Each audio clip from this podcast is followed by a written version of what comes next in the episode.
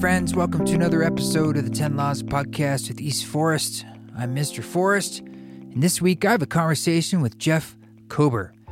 Jeff's a very cool dude. He was introduced to me by Rada, and I mean, honestly, if I had to sum him up, I'd say he's an artist.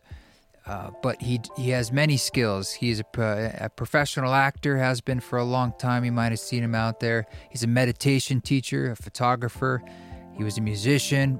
I'm assuming still is. Once a musician, always a musician, and many other things. But we got in some really wonderful conversations about consciousness and meditation and art. He's just got a great energy, and I know that you're going to enjoy this conversation.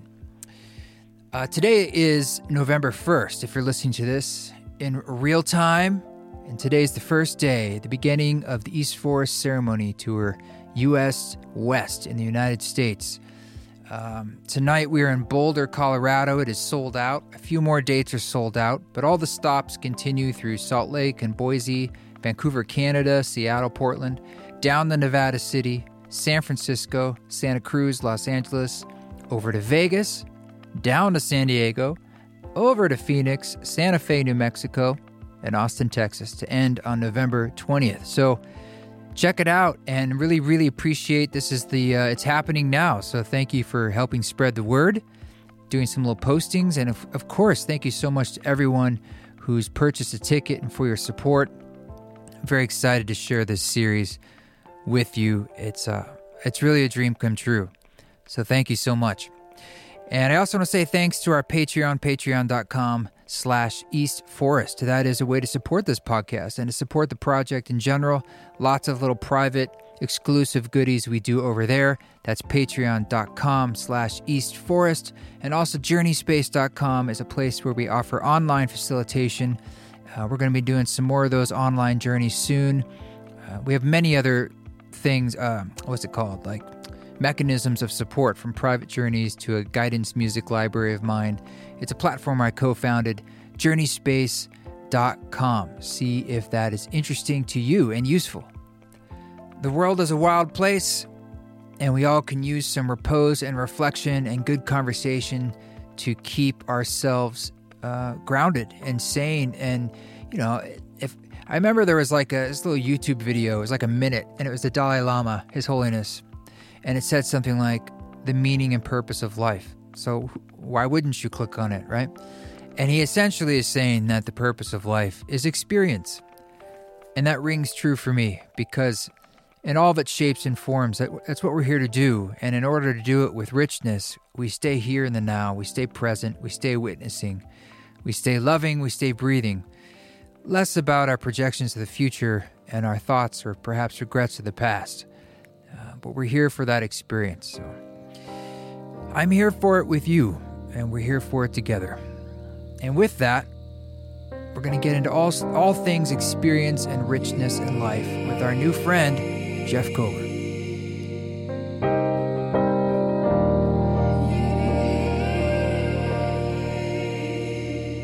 Yeah, thanks, Jeff. It's good. It's good to finally be able to do this. I know. Actually, I think one of the first times we were going to talk, it was COVID on your side with like production or something. So it's just been. It was, yeah. yeah. The COVID dance that we've been doing together. You, you and me and the rest of the world, yeah. yeah, right. Like as if we're special. Um, yes, everybody, man. It's it's really disrupted the music industry, as you can imagine. I'm assuming it's it was massively disruptive for uh, production of acting stuff and films and TV. Well, it, it changed it changed the face of it. You know, having to test regularly and uh, yeah, uh, be cleared to work, and then uh, you know having to like uh, you know I've been uh, off and on on this soap opera for for a couple of years, and uh, my COVID job actually. Which um, one is that? General Hospital. Okay, I'll tell you my soap story when you're done. Okay. Um, and uh, the first time we went back to work, you know, so it, to begin with, it you, you don't really rehearse. It's sort of like doing live theater without rehearsal, and they have four cameras, and you do it once, and then you move on. It's just as horrifying for an actor, you know. But and you get one rehearsal. You rehearse just before you shoot, and we had to do those with masks on. So you're oh. like talking through a mask and looking at someone, and and just and then you and then the masks come off, and then you're basically doing the scene for the first time, but they're they're taping it. so, it's weird. Yeah, it's so weird. It's it's it's would be weird to be in rehearsal with a mask. I don't know.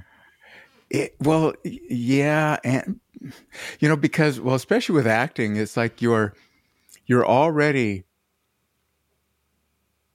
assuming certain things to make it feel as if you're in a real circumstance, and uh, and able somehow to incorporate slash ignore the fact that there are cameras chasing you around. Yeah. And then you add one more level of and ignore this too. And your whole system goes like, no, that's too much. Too much. too much. Well, and that's not something you're used to. It's like, why am I wearing like this strange artifice? Like we're doing the thing I've done, but I've got this mask on. It just it just probably throw you a bit. And then you take it off I don't know. It's just strange. But it was, you know, it's uh, we are as humans, we are infinitely adaptable because now it's just sure. like, oh yeah, here we go. This is it. Yeah. This is what we're doing. What you were on a soap? What happened? I well, little known fact. I used to be an actor. So I mean, my I went to college and was really into acting and music, but acting was sort of like took the lead and I went to graduate school for acting and then spent my 20s almost 10 years doing that doing that whole thing wow so i i did a little work on soaps yes and but my my story is just sort of thinking about like you know you go into these auditions and you think about the parts that got away or the parts you got and how that changes your life mm-hmm. or didn't and there was there was a part on uh, I think it was As the World Turns was the New York show that I was going out for, I believe, and uh-huh. I remember there was this part of this character called Laser that basically was just like a bad guy, but it was going to be like a yeah, I don't know what they call it. I forget now. Like it, you know, it's a job. Like you're there for like years. You know, so whatever. it was a regular, like yeah, a series it was regular. like a big part. And I got pretty close along the way. And I just remember, this is a long time ago, early on in, in my career. And I just think, like, what if I had gotten that, you know? And then I was like, so, and I worked a couple days on soap. So I, I know a tiny bit about what you're talking about, how, like, you know, you start early, it's a job. You know, the crew's been there for 30 years. Uh, the the lights are like dusty because they they haven't moved. You know, they're just lighting the same. side. I remember the the room, like the studio um, on the Upper West Side, was like, wow, this shit has just stayed put for a long time. They've just moved the sets around, but the lights are stuck in time. It's uh, it, it's it's it's it's fascinating because uh, you, you go in there and yeah, you can if if you're it would be easy to just fall in with the status quo and like uh, Genie Francis is someone I was worked with quite a bit on the show and she's been on it for 40 years. You wow. know, she was she so was wild. the Laura of Luke and Laura. And you know and and so she's had the same job and the same plot lines come come along and come oh, and yeah. go and and but I I'm not smart enough or talented enough to know how to. I, I, tried to act like I thought soap opera actors act. I did it. I did it one day and just went, "Oh, I'll never do that again." Um, so then I just go in and I just do my thing, and it's it's it's fun because it just it it's it's like uh, everyone there is ready and willing to play as someone as soon as someone says, "Let's play," and mm-hmm. they just oh okay, and so it it it it, you know, it, it, everyone comes to life when you come to life. So it was, uh, mm. it, I had so much fun doing it and still doing it. I'm, I'm, I'm working next week there. Well, it is, it is kind of hard though, like you're talking about in the sense that like, I don't know, soap operas are kind of a trope in society or like I don't know, like they, but when you get there and you have to do the job, it's like it's like any other acting job. You have to act well, like you're doing your best, you know, like yeah. And like you said, there's less preparation and things are moving quickly. And if you're a day player or something, like everyone else it's just they're very familiar. You're just trying to slot in and like who's who, what are we doing? With like it that is that is pressure, you know? I mean honestly it's not that different on other TV shows. You don't have a lot of rehearsal and and you know, I mean I had to play something on Law and Order and like I remember I was a bad guy and I shaved my head at one point because I was losing my hair. So now I was just like the bad guy, you know, or whatever. Right. Yeah, yeah, yeah. That was that. Or a gay, I was gay or bad. And the gay parts were far more fun, believe me, oh, and man. rich. But the bad guy parts were stupid. And the script at the audition, uh, it was a mentally challenged person who shoots these people, and that's the start of the, the, the show. And so I did that the audition and got the part, show up to work weeks later whatever. We shoot the scene where I kill the people. And after I shoot it, I remember like the assistant director or something comes up to me. He's like, Oh, by the way, you're not mentally challenged anymore in the script. That's not Oh. part. It's like, My God. oh, that's awkward. They didn't Um, tell you that? no. They didn't care. You know, like we just need you to shoot these people so we can get you know film this, get the story going, and uh, it just it just reminded me. It's so like embarrassing in a sense. You're just trying to you're trying to like you know do your best, and it's like oh, I just need to like pull this trigger and uh, play dead, and it was always such a strange experience. Some of those. I even I remember that job. I lost my voice. I got laryngitis, which is a, that's a nightmare. Which doesn't happen to me. I was like, I could not speak, and luckily, the only thing I had to do that week was come in and play dead on one of the things, like be a dead person in the morgue. Didn't have to speak. It worked perfectly. Brilliant. I love it. Yeah, so I, I'm sure. I don't know. I have some. I have some sympathy for. I'm sure you've been through many, many paces with acting over the years and had some you, incredible the- experiences. And Acting is the is the single most profound spiritual exercise I've ever been engaged in, and it it, it you know keeps food on the table because you've got to be willing to you know be vulnerable, be willing to look like an idiot, yeah, and you know be willing to uh, own a point of view without knowing if anyone's going to approve of it or not.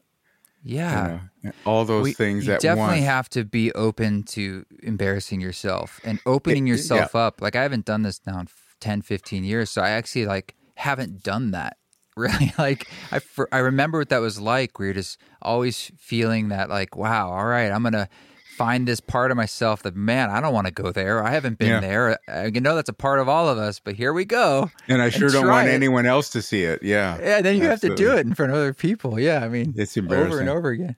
But how is it? How do you find that to be a spiritual practice for you? Tell me more about that. Well, you know, I th- I think one of the uh, real challenges of living a life based in spiritual principles is to uh, you know accept our humanity and and then to live as if uh, as if as if we're we're worthy of being alive and to treat each other as if others are worthy of being alive as well even if they're uh, behaving like idiots even if they're they have perspectives and opinions other than our own even if they're behaving badly you know to to recognize that it, it, it, the different ways of being a human are not infinite but they're they're many numbered and uh, uh, and the truth of us is infinity, you know, and oneness, uh, spirit. So to find the way of allowing myself to express fully without me judging it and without me looking at it through your eyes to judge it from there that's that's a spiritual practice. Mm. That's you know and all of us no one gets into acting unless they want attention. And most of the people who want attention from acting can't stand having attention. So you know you're walking in there with these two things happening and you know if you're if you're an actor then you also have something that wants to express through you right? and and so I I just said all of those things in the impersonal. But when you're starting out, you don't have them in the impersonal. You have them in the personal. I can't. I don't want you to see me. Please see me. I have something to say. And the fact is, I, I don't have anything to say, but something has something to say through me. you know so finding the way of allowing ourselves to that one of my theories of of of life and spirituality is that it's it's my job to to to be a channel rather than to think I know what what any situation needs. To engage deeply within myself and then be willing to let it come out the way it wants to come out. And good acting is the same thing. Mm-hmm.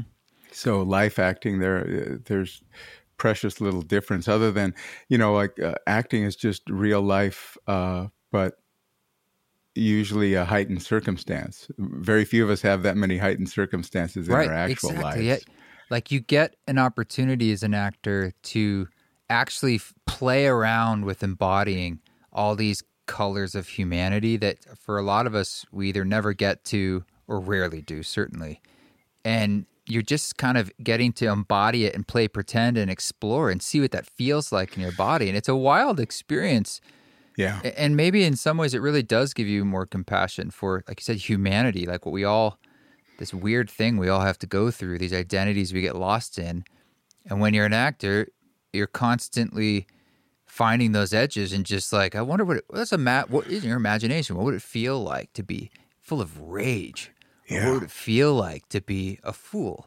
You know whatever it is Well, those are those are those are two that I've definitely uh, encountered and embodied and uh, excelled at uh, rage and foolishness. So I was just bad guys and uh, homosexual, pretty much was my excelling. But uh, I excelled.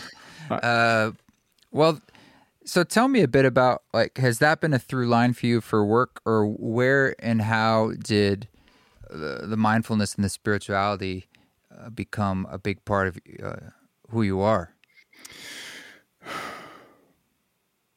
You know, I started looking for spiritual solutions to what was ailing me way back in my uh, uh, early twenties, I think.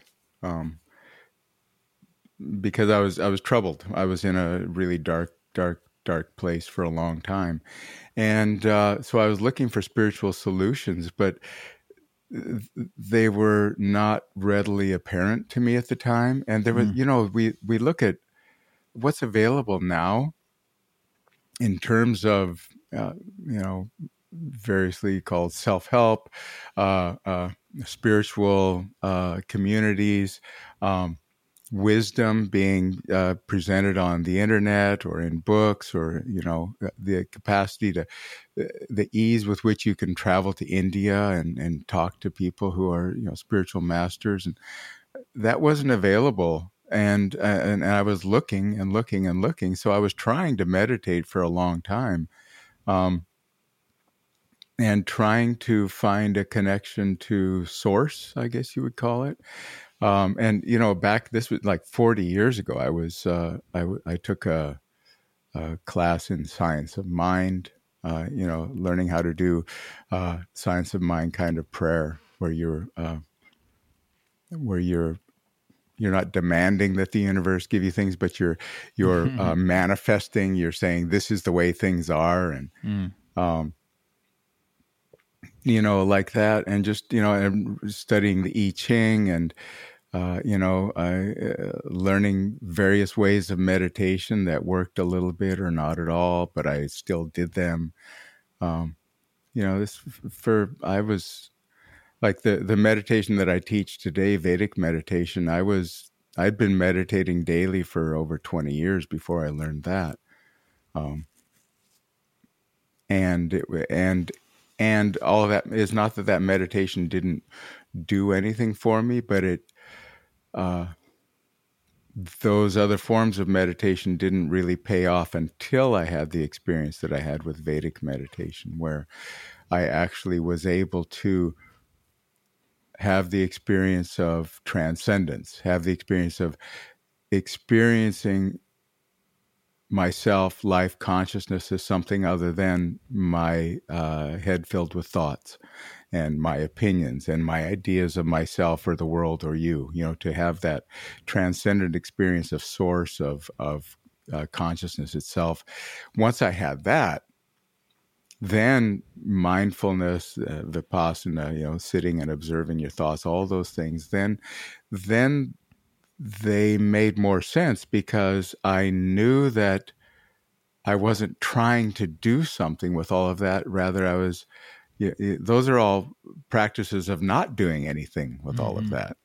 But I had to have the experience of knowing myself as that place of not doing before any of that made sense.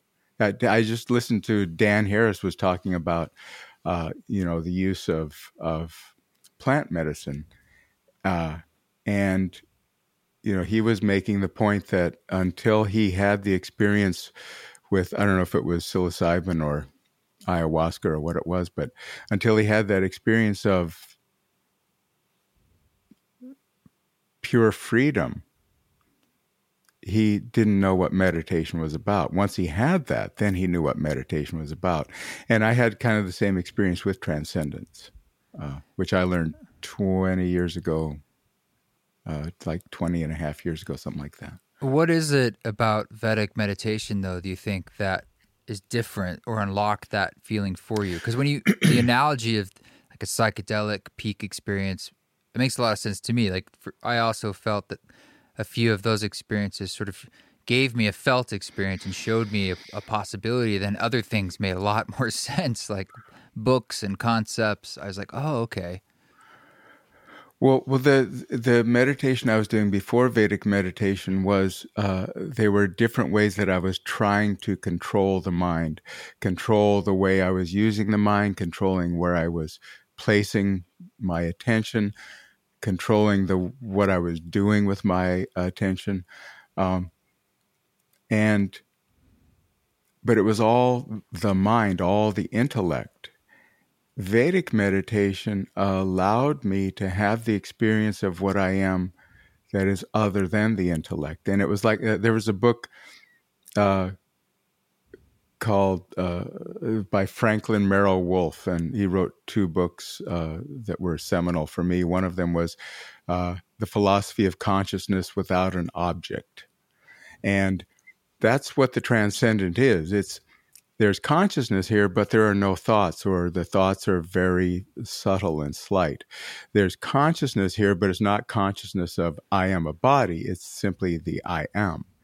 And that I am is, you know, it's variously described as the ground state or the witness self. It's, it's that thing that I know was there when I was six years old, looking out at my family, and when I was 25 years old, hitchhiking around the country, and when I was, you know, 40 years old, whatever I was doing then, and when I was 48 years old, and I learned this practice of Vedic meditation. It's that, mm. oh, that's that is actually it's not just a a thing that happens here and there where I get to see beyond the veils. It's actually the truth of me and instead of seeing beyond the veils, I am that thing that is beyond the veils. Right. And once I have that experience, even if I have it and then I'm no longer in it, I know it's there and I know it's not somewhere other than where I am. I, I know it's it's in in in instead it's exactly where I am. And what I realized after years of doing this meditation is that at that moment when I learned Vedic meditation, I stopped being a seeker, but I became even more of a student. Mm. Because I was no longer looking for the truth, because there is no objective truth out there that is greater than the subjective truth of I am. Once I know that subjective truth of I am as something that is felt that is other than uh, a theory, then then the then it, everything can be looked at through that lens. Like um, like we look at what's going on in the world. How can how can there be a God if all of this is going on in the world? Well, this is the outpicturing of the ego. It's very clear. This, these are people who are, you know, these are the behaviors of the ego. And well, what if I uh, uh, and or those thoughts in my head that tell me I'm not worthy of life or of happiness or of love. Well, wait a second. If if consciousness is the truth of me and consciousness is the truth of life, and there's no separation between me and you, between me and anything, how can these thoughts of, and this aspect of that oneness isn't worthy of life, how can that be possibly be true? Mm-hmm. It can't. You know, so from that one experience, then all else can be extrapolated from it. All else can blossom from the planting of that seed. And then as you go forward, you become more and more grounded in that underlying truth rather than simply hitting it here and there you start you become grounded in it so that when you're grounded in it then your system can do whatever it does you can go through fear terror anguish sorrow pain joy you're still there and like we said just before we started you know how are you doing i said well it depends on what paradigm you're using to ask that question. And from the paradigm of spirit, I, am always doing fantastically well. From the paradigm of of uh, emotionality or vulnerability, that you know, there's different days with different feelings, you know. But I'm always really doing well. So I, that was a really long answer That's to your great. question. Oh, I love it. Uh, would you say then like the Vedic experience that for you was more of an uncovering and unveiling versus an arrival. Yeah. Like it's not a reaching, Absolutely. it's more of a fog goes away. It's like, ah, what is is. Yeah, it's a settling down to the the the place of pure being.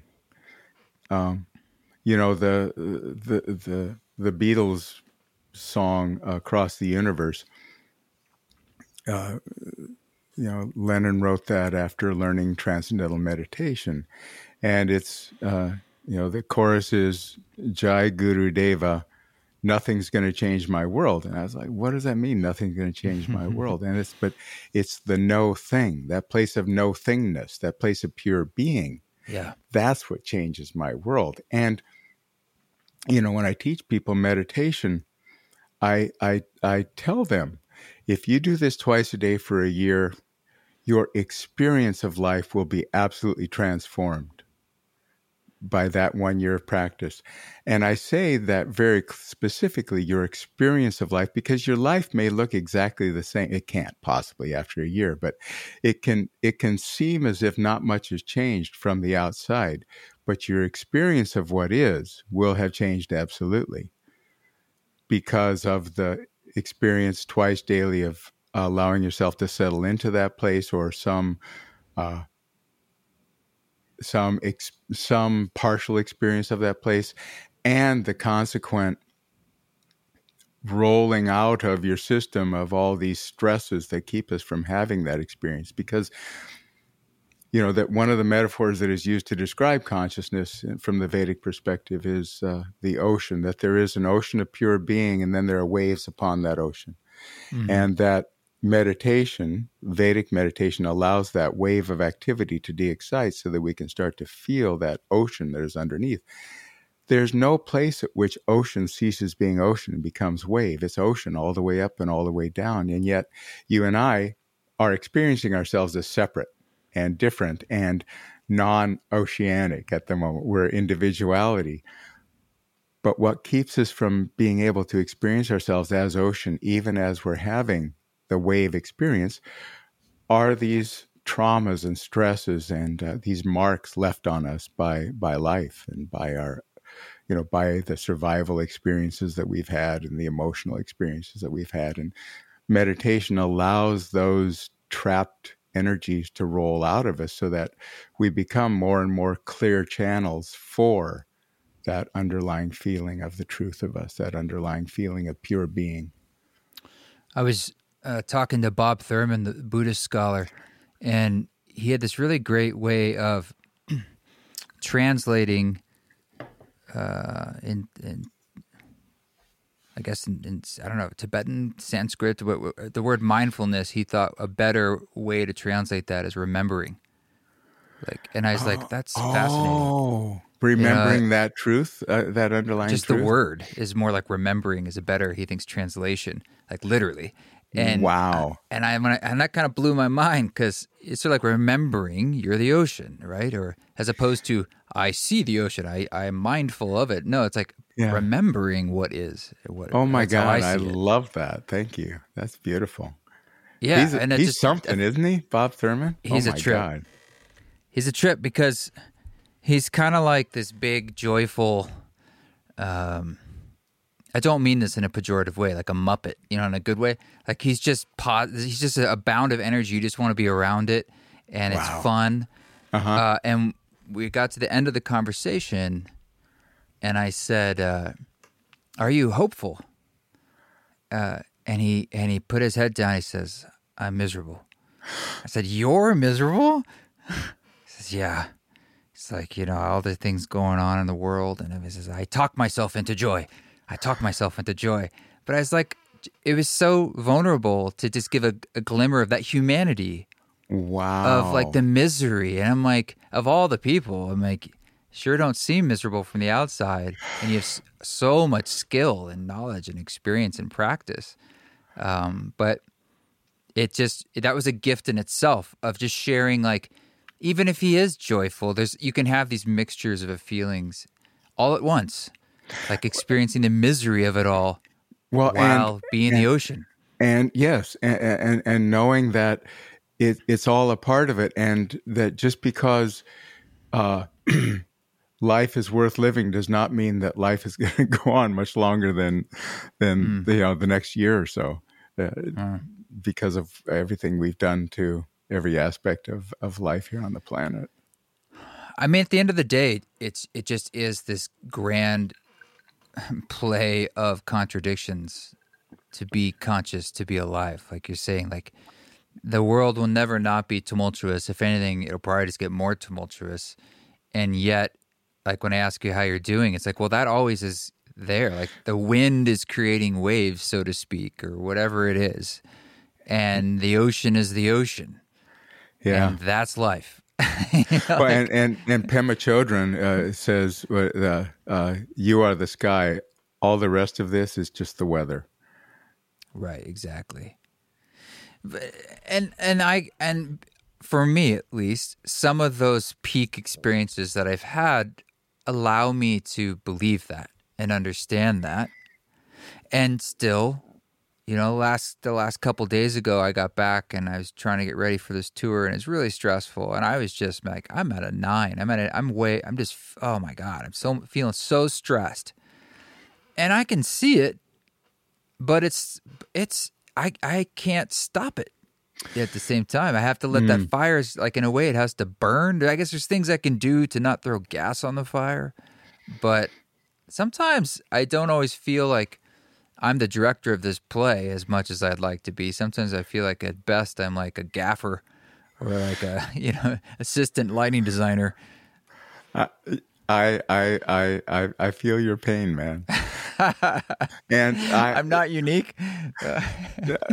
well, you're absolutely unique, and uh, and we have a lot of shared experience.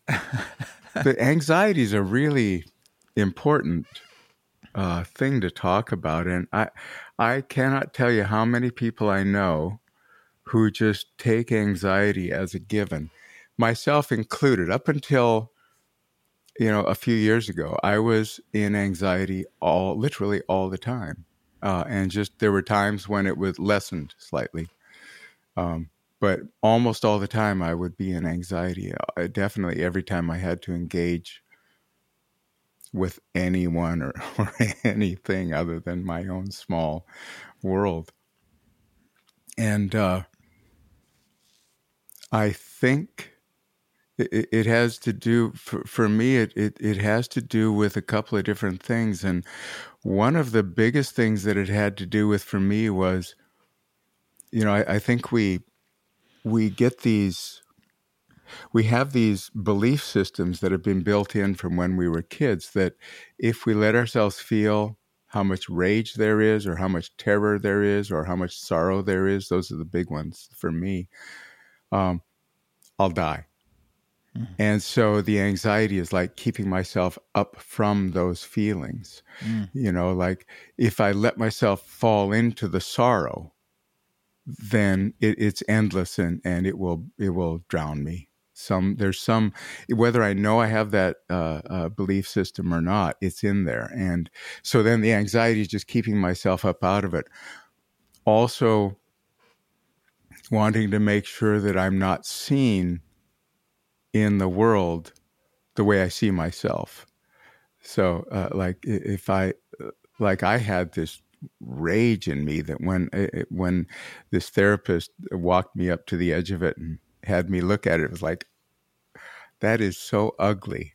Hmm. I would never ever have been able to look at that and own that myself without thinking that I was just worthy of uh, like death.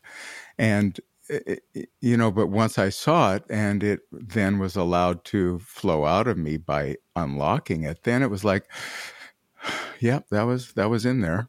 And now that it's gone, then uh, there's no longer the anxiety of keeping myself from, you know, uh, from feeling it, from owning it, from from knowing that it's there. That's interesting idea. Like anxiety is uh, like a, a symptom of trying to keep things in check it, of trying, yeah, of trying to uh, keep something interior in check. It's not about controlling the world out here, other than through uh, the way it sees me in some fashion, but it's about controlling the world in here, so that uh, so so that I don't see myself in that way. I think I, I, something that's part of it. Mm. I know that's a big part of it. Yeah, I mean, on one level, I feel like when feelings of anxiety come up, and let's say it's, um, I don't know, it could manifest as as anger at a situation or negativity, or uh, maybe it's important just to kind of let that feeling fully flourish into in, in some space. Just like let that, just express it, you know, and just maybe amp, you know, amplify it, almost like you're acting. It's like just let that make it bigger. You know. you know what? This is the this is what David Hawkins recommends in uh, his book "Letting Go." It was the final book that he published before he passed, and he talks about what we do with feelings. He was a psychiatrist and uh, probably enlightened, um, and you know that expression just teaches us to have more of it, and repression m- makes it, you know. Uh, come up somewhere else and suppression makes us you know sick and and or i have those two switched around um, and ignorance you know will will make us uh, uh, live only partially but that he says the problem is not that you're angry the problem is that you're not angry enough so you let yourself have the anger and i'm not sure i can't remember how he says it but how i have come to know it is like feel the sensation of the anger inside of me and pay no attention at all to the story that comes along with it. Because ah. if I get angry, I know who caused the anger. And it's either my father or you owe me money or you disrespected me. That maybe is a part of it but the anger that lives inside of us can't possibly be about that it's just it's a physical sensation that wants to move through the body so that the body can be free of it it's anger and fear are our survival part of our survival mechanism and they were triggered at some point and they got locked in right? And it wants to be expressed. It, it, like it, it's an energy. It's like there's a wave is coming. It wants to just get out, and it, probably that's it that. wants it wants to be it wants the freedom of moving through. And I say that specifically rather than expression because it's not that I have to scream into a pillow, though sometimes I might. It's not that I have to confront my my father, dead or alive. Those those would be expressions of it.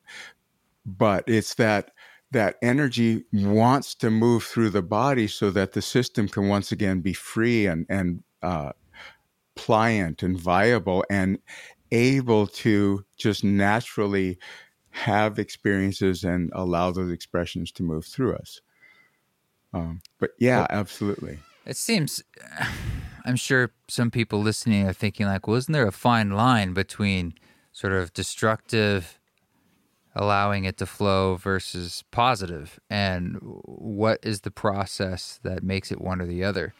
Um, for me it's getting okay let's say it's let's say anger uh, uh, is, is what we're talking about because that's one that can be destructive. Mm-hmm. so let's say i i notice that i'm angry because i start i'm having an uncomfortable feeling and i then i start thinking about somebody or something or some experience so it's it's like I you ever hear the the the the saying stop drop and roll like if you sure. catch on fire that's what you're supposed to do so yeah. the the stop drop and roll of this is I stop and say okay this is some whatever it was triggered by this is some ancient stress that's being released in me so I take a breath and feel myself in my body and then ask myself, where is the sensation in the body? And I'm not saying, where is the anger in the body? What's the sensation? And the sensation will be like maybe a tightness in the throat and a, a roiling in the gut. Sometimes it feels like black snakes swimming around in there. But see, these are sensations, they're not feelings because feeling immediately triggers the story and i'm getting in touch with the sensation so i stay out of the story that my intellect wants to tell me. And then once i get grounded in the body and the sensations in the body and feel my feet on the floor and my butt in the chair then i just literally come to my senses. Can i feel my feet on the floor can I taste the, the soda that I'm drinking? Can I smell the incense that was burned in this room earlier? Can I hear the sound of my voice and the creak of the chair and the traffic outside and, and, and my dog tapping along in the next room? And, and, and can I see my surroundings, you know, the, the play of shadow and light and form and color and a little bit of movement. I just grounded myself in my body and then in my five senses. And in that place, then rather than it being anger that has to be expressed in a certain way, it becomes part of the tapestry of the energy flow of a moment. And it can move through me without it being destructive for me or anyone else because the anger is not destructive.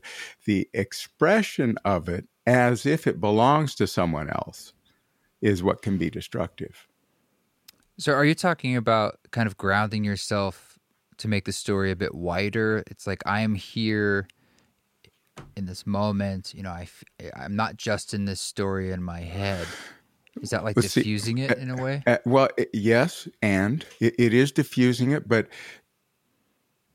if see and this is one of the things that mindfulness means to me is like to to to know that i am having i am consciousness having a nervous system experience you know and the anger is part of my nervous system experience that got locked up somewhere so it's not if I say if if I even say I'm expanding the story, yes, that's part of it. But even that is still story. Like it's anger about this guy and it's anger about the just the the the world itself and anger about it may be any or all of those things, but it doesn't do me any good in the moment to know what it's about or where it came from. Rather, to get present to the sensations of it and then grounded in my world. Because, you know, if you look at it from the tantric perspective, consciousness is the underlying truth of life, and this whole world is the fabric of that consciousness woven into a tapestry that's ever growing, ever expanding, ever moving.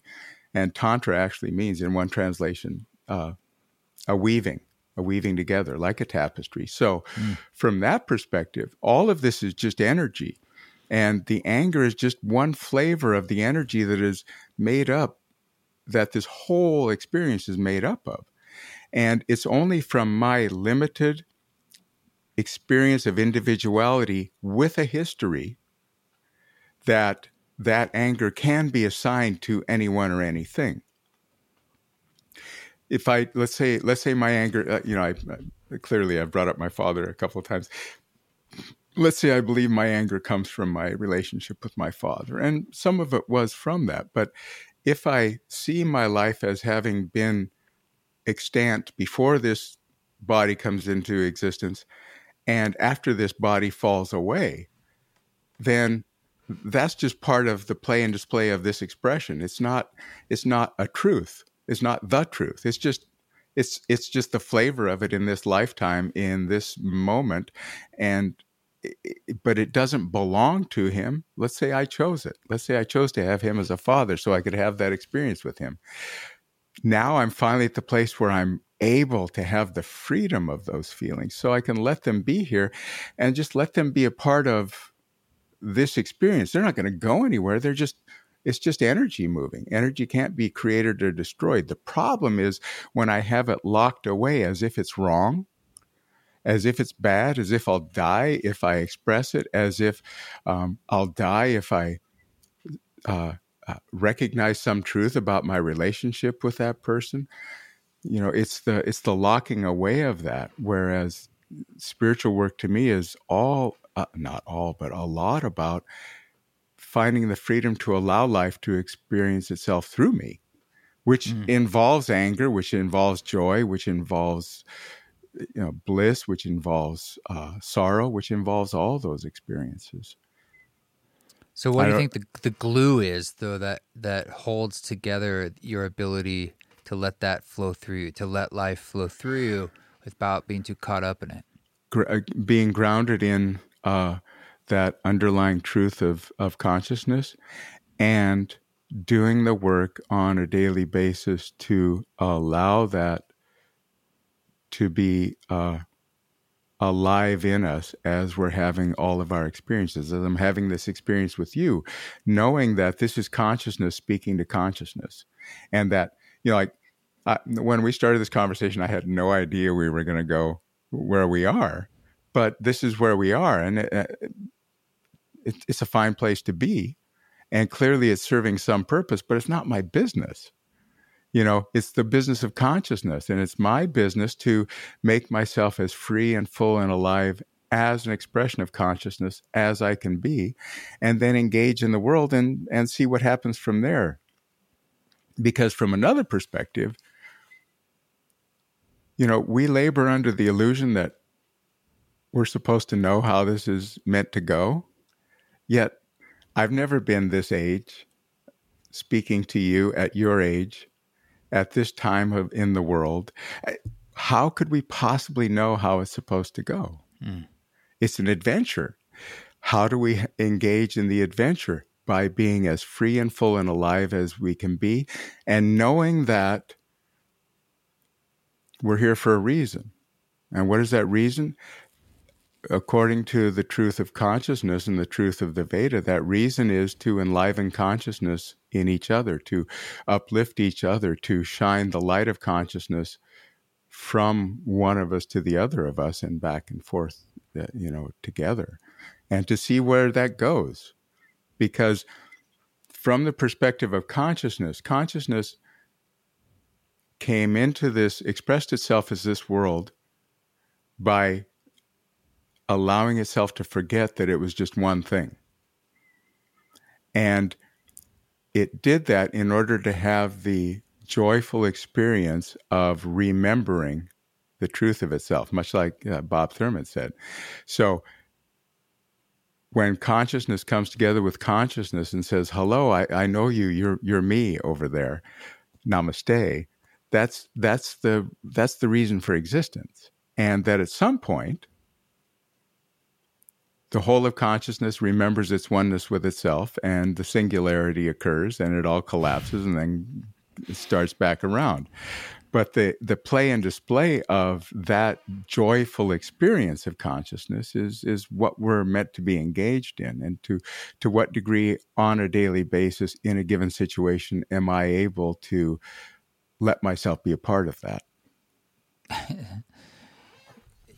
and I suppose you know this word practice or some form of ritual, whatever it is for you. They're they're methods of remembering, uh, you know, from day to day, because without something, something some practice. It could be exercise, it could be music, creativity, meditation, uh, whatever it is. It allows you to remember, eh, because that does seem to be a piece of the pie here. That it it it takes a kind of ongoing process. It is an endless blossoming. It's it's not an arrival. It's not even a discovery as much as like an ongoing uh, falling back into in a way. I, I, I it's it's it's a, a point well taken, and it's absolutely the truth that I, you know, it, it requires not constant self consciousness, but constant, uh, repeated awareness of uh, our self um, assessment uh, and uh, whenever I think I've got it, I know I'm in trouble. Uh, that's one thing. Um, and for me, I have found it necessary to listen to or read something on a daily basis that reminds me of these eternal truths and uh, that allows me some small measure of alignment with something other than my small needs. And so that's that's essential. And then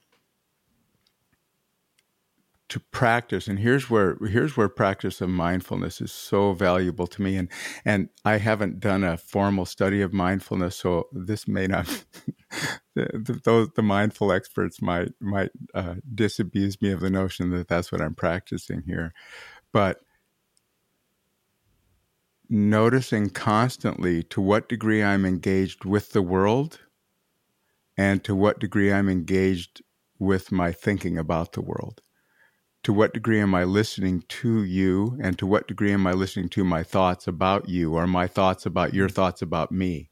Mm-hmm. And to the extent that I'm having thoughts about what you're thinking about what I'm saying or thoughts about what I'm going to say as soon as you stop talking, to that extent, I'm not engaged with you and I'm keeping myself out of life and I'm keeping us from having the experience we could have with each other.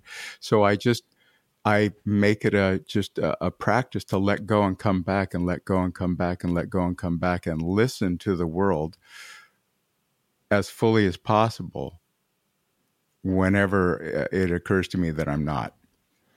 I think that sums it up. I mean, let go, come back, and listen to the world.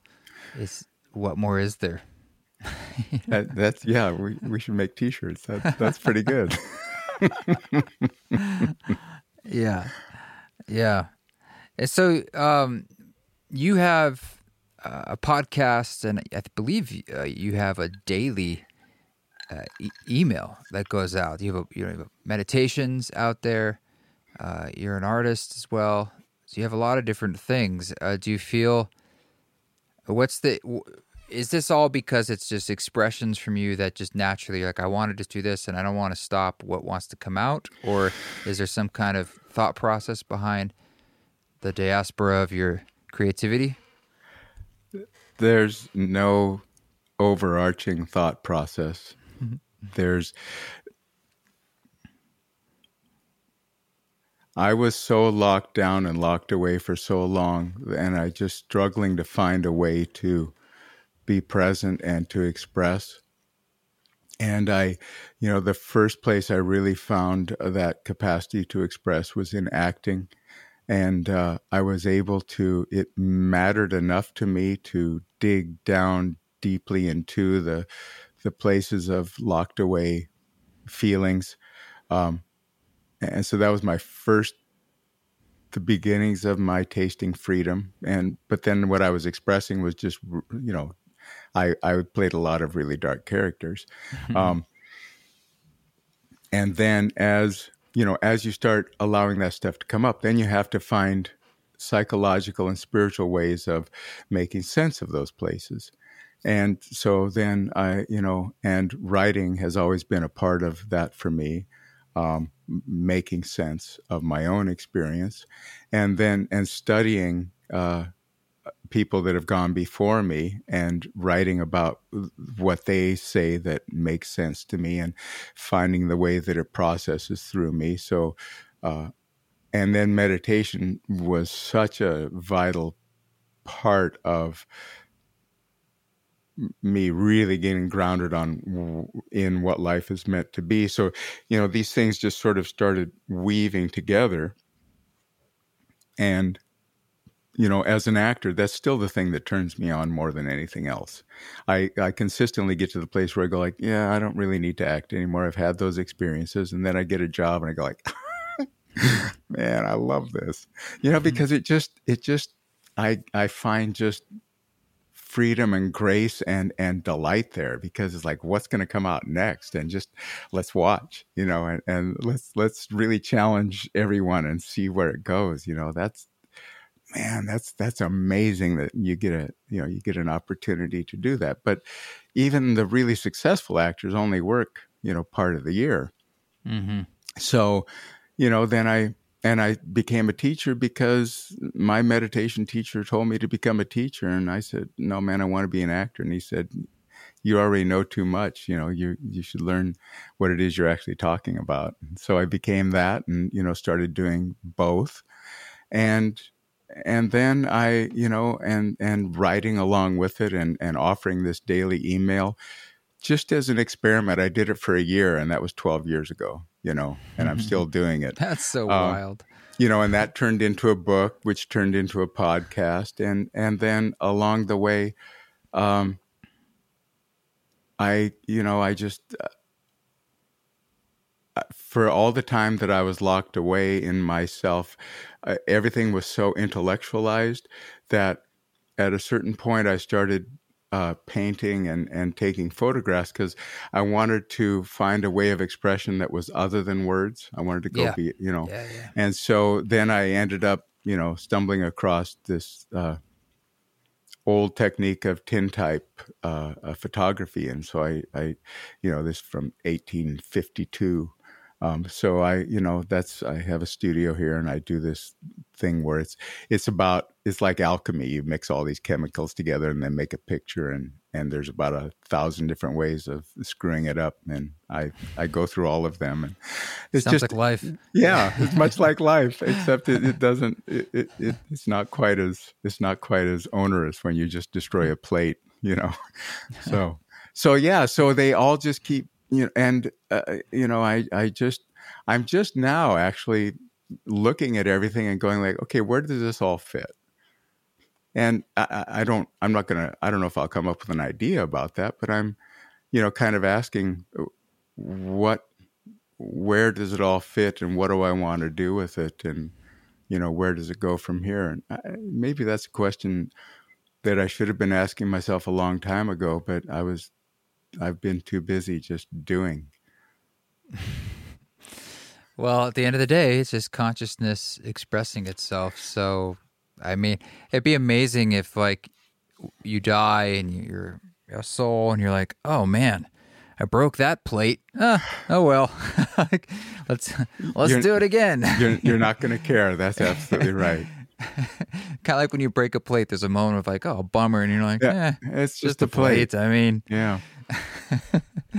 Absolutely. That's great. Well, how can folks dive into all this stuff? Or... JeffKober.com. Uh, okay. And uh, there's uh, and Embracing Bliss is the podcast and the book available where podcasts and books are available. Um, and uh, uh, it's a it, it's the name of those things, and it's a, a good idea on a daily basis to think about embracing. So why not? We will uh, put that in the show notes so people can just go down there and, and click on it. Beautiful. And Thanks. Uh, thank you for passing the bliss back and forth. It's it's great to finally be able to connect, and thank you again for your patience in doing so. What a what a what a pleasure to get to meet you, man. Thanks for having me. Yeah, yeah. I hope we can do it again sometime. Okay. Thanks so much, Jeff, for coming on the show. Really a, a joy to meet you and to talk, and I look forward to doing it again soon. This song that you're hearing in the background is called Four Senses, and it's from the album Love Bomb, and it features a, a sample of my grandmother when she was in her 90s and lamenting that she couldn't hear music anymore. And this is a song that I've been playing around with, playing in this tour, and I've done this with a lot of. A lot, I'm trying to play a lot of things I've never played before, or sort of use them as a starting place to improvise and riff off them. So, if you want to come to the tour, it's happening now, November 1st through 20th in the uh, western mountain and coast of the United States. Eastforest.org for tickets. Thank you so much for all the support for everyone out there who has bought a ticket, and I can't wait to see you in these in these cities as we're rolling through town. All right, you guys keep walking your walk. Don't take any shit, but if you do, you know what to do. Do it with grace.